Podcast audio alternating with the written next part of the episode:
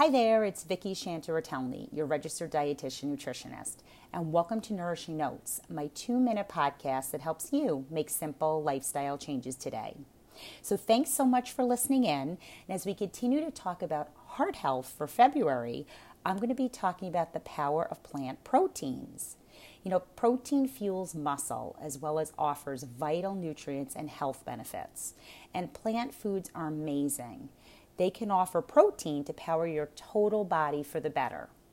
And not only do plant proteins like beans, peas, nuts, nut butters, seeds, and soy foods like tofu, tempeh, and edamame offer protein, but they're also low in saturated fat and cholesterol and high in fiber, as well as plant based compounds that may fend off inflammation and chronic diseases like certain cancers, type 2 diabetes, and heart disease and they fill you up on fewer calories.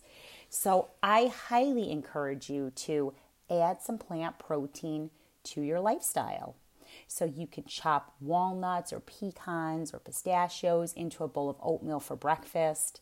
Smear two tablespoons of hummus on a whole grain wrap with vegetables for lunch. You can sprinkle hemp seed, chia seed, or flaxseed into your salads, into your yogurt, over your oatmeal. There are so many ways to add plant protein to your day and to fuel you up on fiber and better calories to fend off chronic disease states.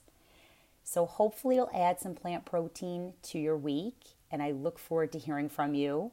As always, feel free to share my podcast with your family and friends today. And as always, check out my website, victoriashantaretelny.com for more handy tips and recipes.